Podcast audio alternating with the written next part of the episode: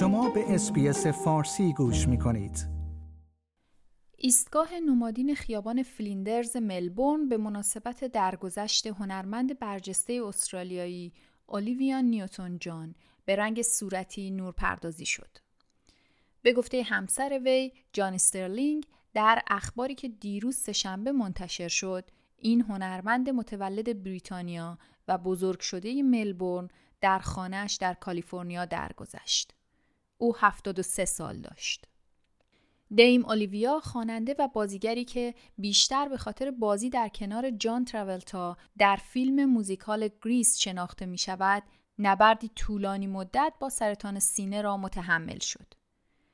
به همین مناسبت بعد از ظهر سهشنبه دنیل اندروز نخست وزیر ویکتوریا اعلام کرد که مشهورترین مکانهای دیدنی شهر ملبورن از جمله ایستگاه فلیندرز، Arts Centre، Melbourne Cricket Ground و دیگر مکانهای ورزشی به افتخار سهم عظیم او در آگاه سازی، تحقیقات و درمان سرطان به رنگ صورتی نور پردازی شوند.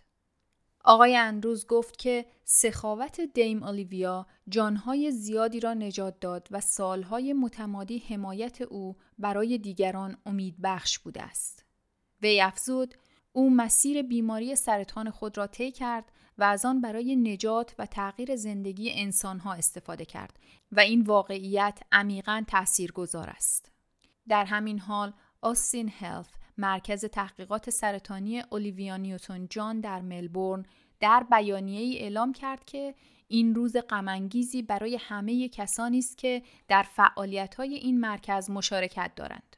این مرکز در حال برنامه ریزی یک مراسم یاد بود برای خاکسپاری ایالتی این هنرمند است که قرار است دولت با همکاری خانواده او آن را اجرا کنند.